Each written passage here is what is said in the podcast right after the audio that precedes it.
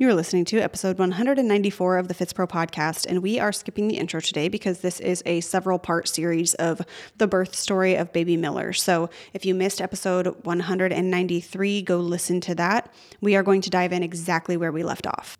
So in episode 193, we left off with me arriving to the hospital 4:30 p.m., getting into a room. I had been in triage. In triage, we discover that baby Miller was posterior and asynclitic, so his head was tilted. He was having a hard time dropping into my pelvis, and this was one of my greatest fears. We talked about in part 1 identifying your fears in labor and how important that is.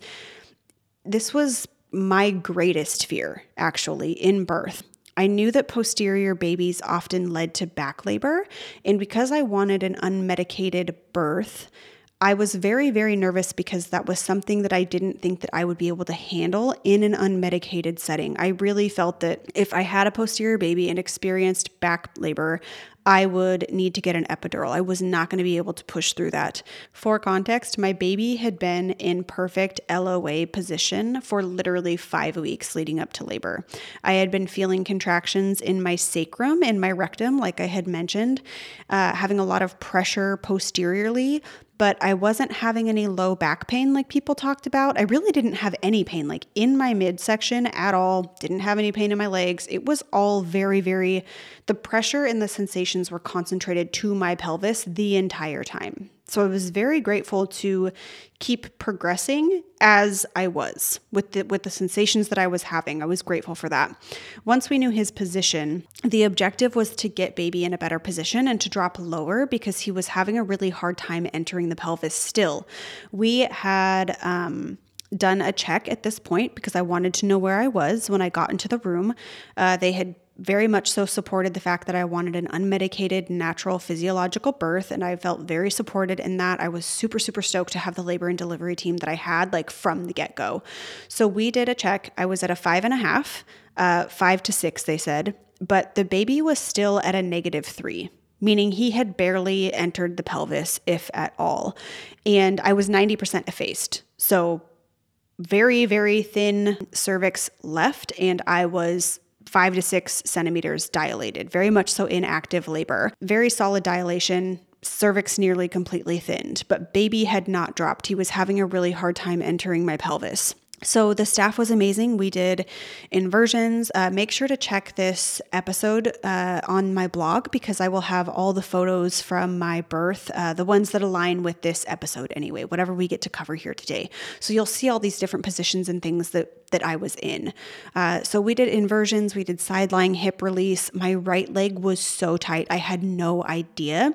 My leg almost would not drop at all. It was like uh, parallel to the floor that's what was essentially that posterior pelvic floor was pulling the baby's head, causing that tilt. And if you follow spinning babies or mama stay fit, you'll know all about the pelvic floor and how it can cause these things to happen in labor. So I did forward leaning hip circles, hip and belly releases, vibrations, prone, supine positions. One of the nurses said she'd never seen such an active labor in all of her years of nursing, and she's been nursing for 20 years, labor and delivery nursing for 20 years.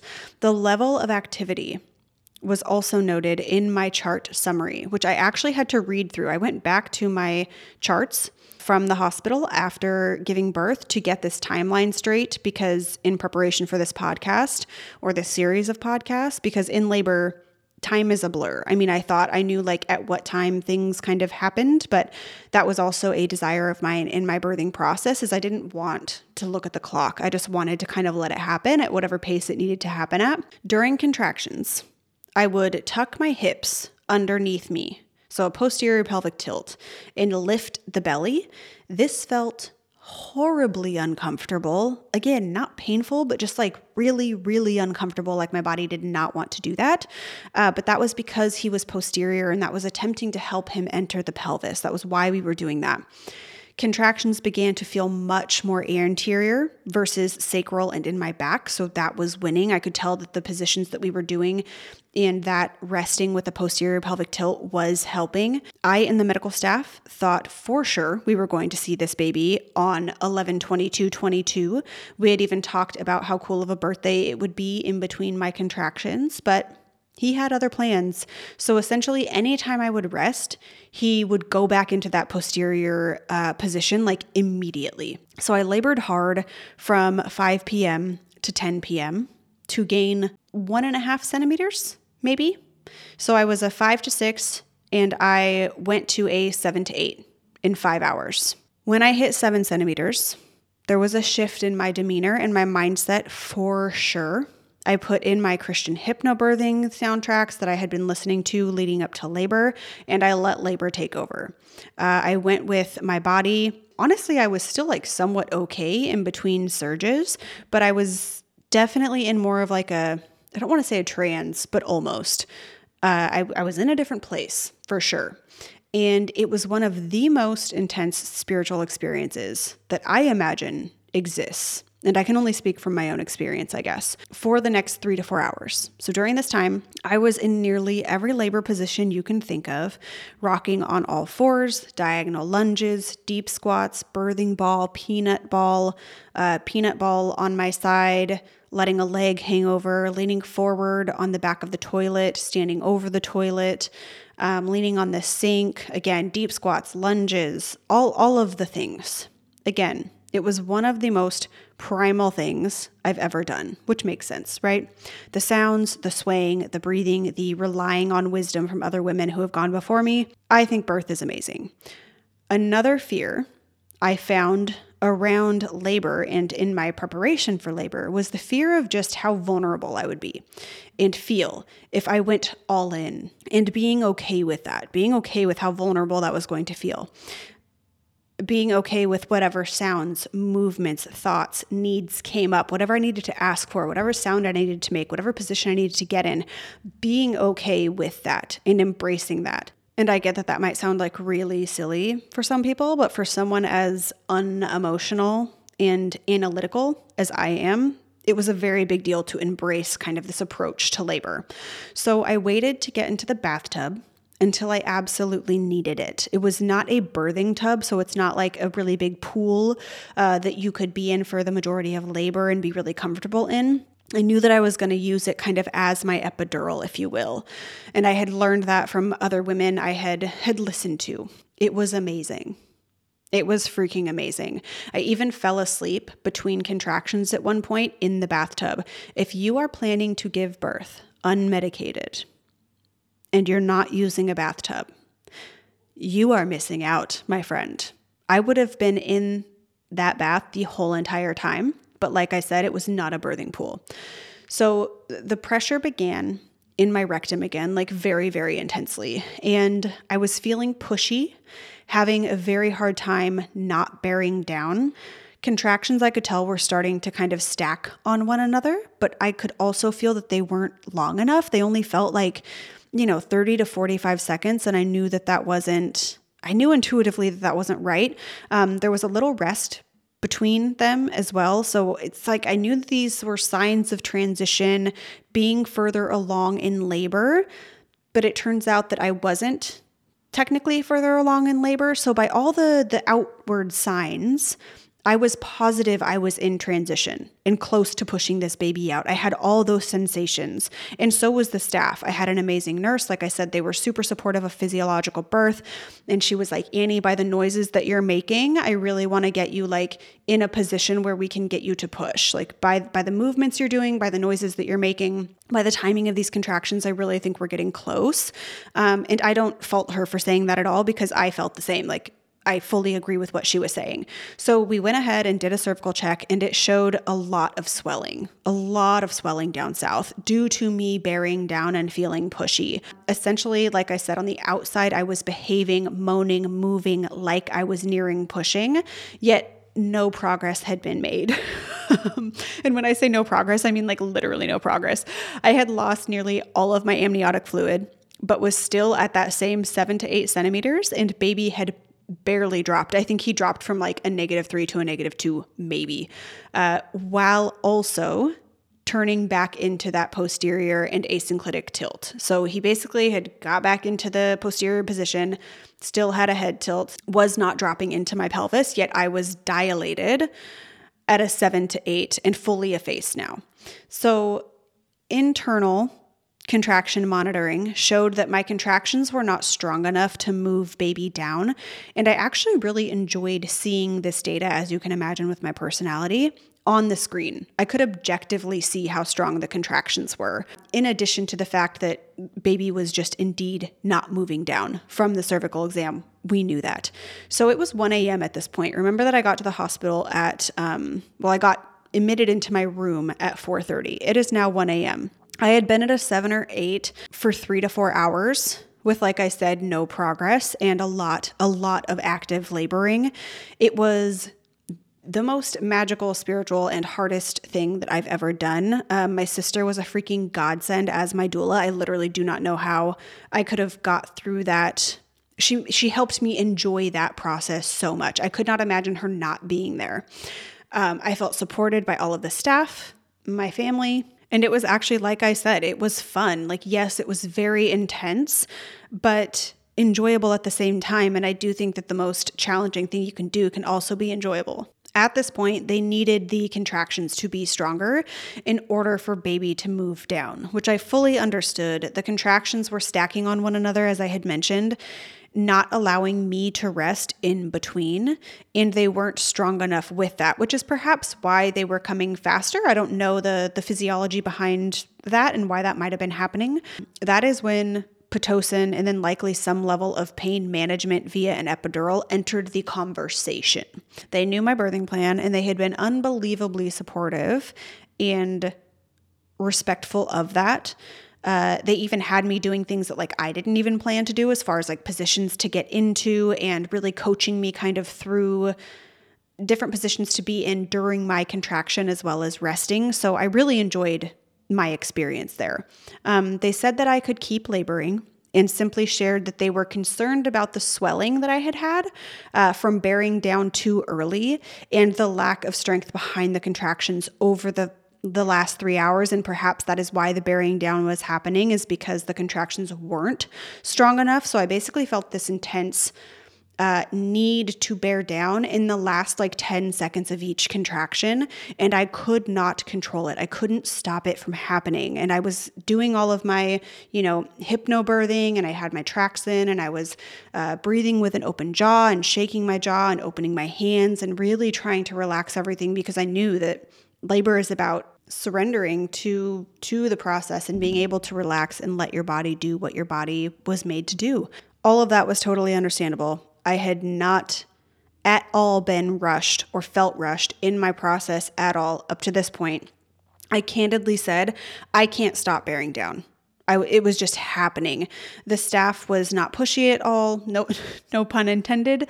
They were rooting for me and they just gave me the options. They'd seen how hard I had been working for the last eight and a half hours. I was not like overly fatigued. They saw the options that I had explored and they were just there to provide alternatives based on what they saw happening and based on what I could objectively see and feel happening. I know the standards for labor stalls. I learned them in my courses uh, in order to make sure that I was not being pushed and told, like, oh, you haven't made X amount of process. We need to do this. We need to give you Pitocin. We need to push this along um, because that often happens when an actual labor stall has not happened. With that, because of the courses that I took, I knew that I had already technically had two labor stalls essentially when they let me labor through them. And I had appreciated that. Um, on paper, I had already had two labor stalls and they did not push any intervention on me. The fact was, I was at a seven to eight and baby was still not descending into my pelvis, but I felt like he was at like a plus two at least. Like I felt very close to pushing the amount of pressure that I was feeling in my rectum specifically. And that's mostly probably because of his posterior position, not actually because I was close to pushing. This might be TMI, but I had said to the nurse when we were in the bathroom, I literally felt my vagina opening like the head was nearing the outlet of the pelvis. Like I told her that's what it felt like. Uh, and again, that sensation came from the swelling that was happening, not because of where the baby was. So this these sensations that I said made me feel close to pushing, which were the the literal opening of my vagina and the pressure in my rectum were kind of pseudo pseudo feelings from other things that were happening because of the swelling that I had from the bearing down and because of baby's posterior position. So again, that's just objective information that helped me understand what was going on. I felt like I had made so much progress in those 3 to 4 hours when I was stuck at a 7 to 8 and didn't know that I was stuck at a 7 to 8, but according to the numbers I hadn't, which is hard to believe so who knows if some other progress was actually being made internally that we couldn't see. But when I looked at the facts and I looked objectively at the numbers, they were undeniable. My sister, Nathaniel, myself, and the staff all decided that an epidural and Pitocin was what needed to happen. I felt that I had tried all the things. I felt like I had exhausted my options that I wanted to try. I had enjoyed my natural experience up to this point even more than I could have imagined, with the contractions piling on one another and them not being strong enough to move baby down and me uncontrollably bearing down at the end of each surge. I felt like we needed a different approach. So, this is where, of course, questions come in, right? If I waited one more hour, would he have just shot out? If I would have tried X position again, would we have would he have dropped if I would have just stayed in the tub a little longer? But we can't play that game. What was most important to me was that I felt I had, again, autonomy, freedom. I was calm in my decision making. I didn't feel pressured. I felt supported. And all of those things were true. At eight centimeters, I got an epidural. You guys, you guys, when I tell you that epidurals are actually magic, I'm not over exaggerating. I wanted to feel all the sensations of birth. So an epidural did not make sense for me. That was the reason. I wanted I wanted the freedom to move.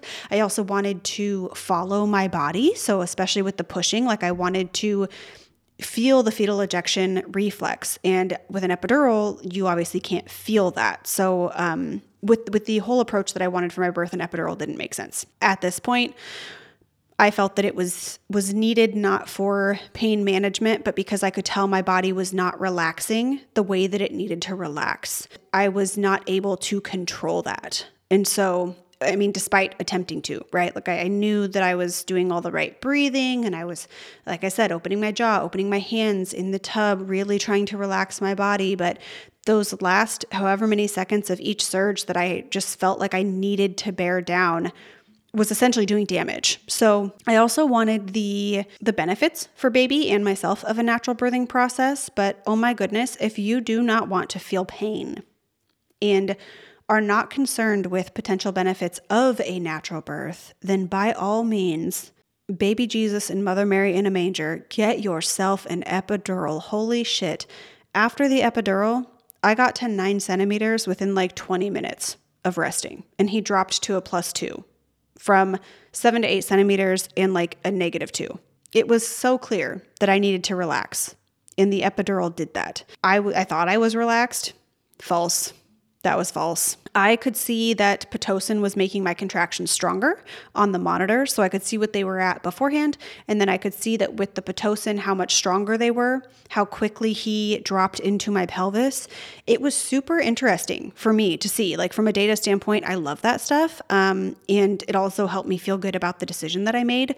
The staff let me know that the epidural would. Uh, take based on gravity, which I also thought was fascinating. So if I was laying on one side, it would only take on that one side. So they had me gently rolling back and forth to be sure that it took evenly. And I had heard all these horror stories about epidurals from so many women, like only working on one side or not taking properly, or they got stabbed four times. Um, I feel very blessed that I felt very informed I was well led uh, in getting an epidural. It was fascinating to me. And I didn't feel like it, I guess, took away from my experience at all. But again, that's I'm biased because it was a very positive experience. I also was so surprised by how active I could still be with an epidural. I mean, I was still in all sorts of positions. So again, I just it wasn't a road that I had planned on going down. So I think I was like extra fascinated by it when that's the turn it took. I had hella amniotic fluid lost, nearly all of it before getting the epidural, and it was full of meconium. It looked disgusting. Baby boy's bowels had been doing work inside my womb. as I did also inside my mother, it appears. This was another concern that they had, just in general risk of infection in the amount of meconium that was there. Um, I don't know the efficacy of that concern, but I could see the logic. Um, at 4 a.m., I was checked again and was nearly at a 10, but I had an anterior lip. So we're now 12 hours at the hospital or 12 hours uh, in the room. With my swelling, they didn't want to manually push the lip back because of the amount of swelling that I had, or do anything for that matter, which I really felt like they were on my team there. So they did some inversions. So I still did inversions, as in, like, uh, got, you know, a chair from the bed and put my knees on the bed and then put my elbows on the chair to get inverted to kind of give baby space to to move and that lip to open up. Um, we did side lying peanut ball work. We did shaking and vibration still, even with an epidural. I did not know that you could move this much with an epidural. Again, I was fascinated. I legitimately thought you were like paralyzed from the waist down. I did not think there was any moving that could happen. So I think that's why I thought it was such a cool experience as well. I thought that I would feel a lot more debilitated by the epidural, and that was not the case. This was one of my mistakes, I would say.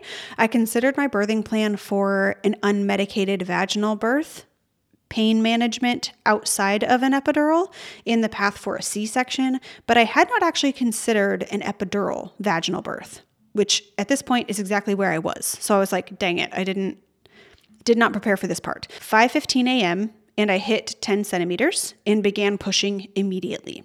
I pushed for an hour with no progress in his descent through the pelvis.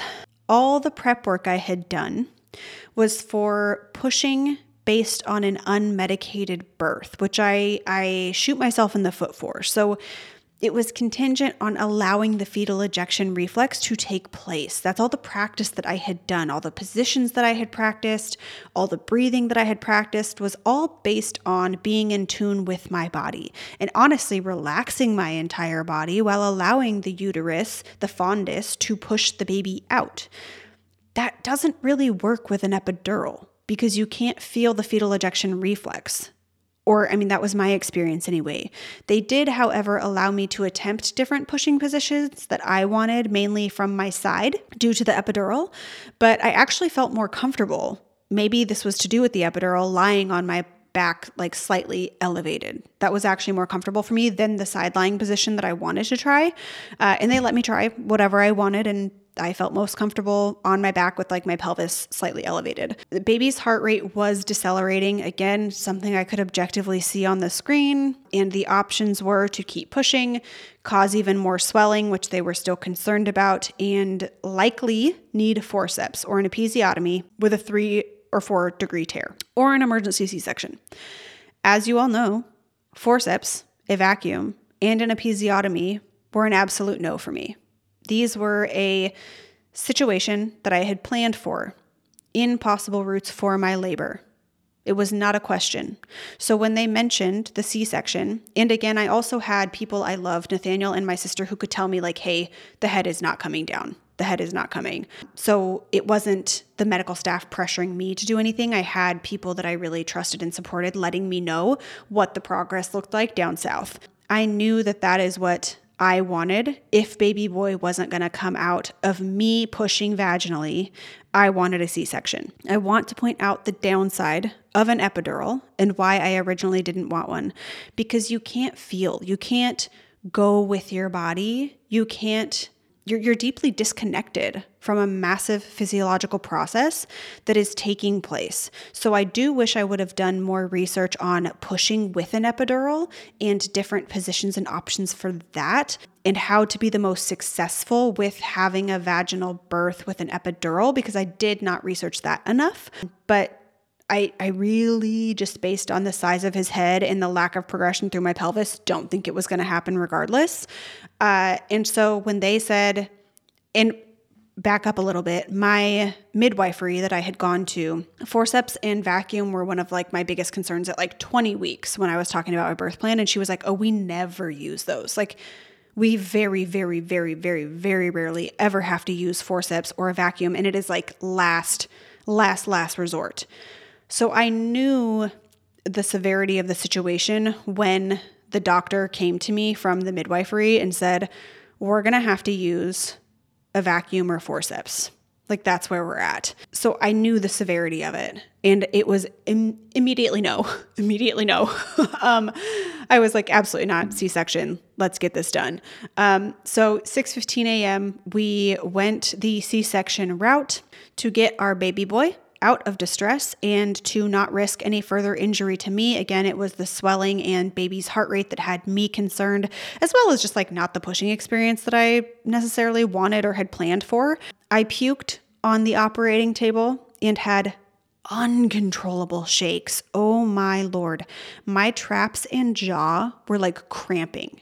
I also had the shakes with the epidural, which I didn't know was a thing. Again, should have done a lot more research on an epidural. It was a very strange sensation, one that I was not prepared for. It wasn't painful by any means. It was just like, this is different. Because I had mapped out the possibility of a C section, which I am so forever grateful for, I knew that I wanted to request Nate to be with me that he could take photos, that I still had delayed cord clamping, and that baby came to my chest immediately before pumping his lungs, which I knew would need to happen because of the meconium.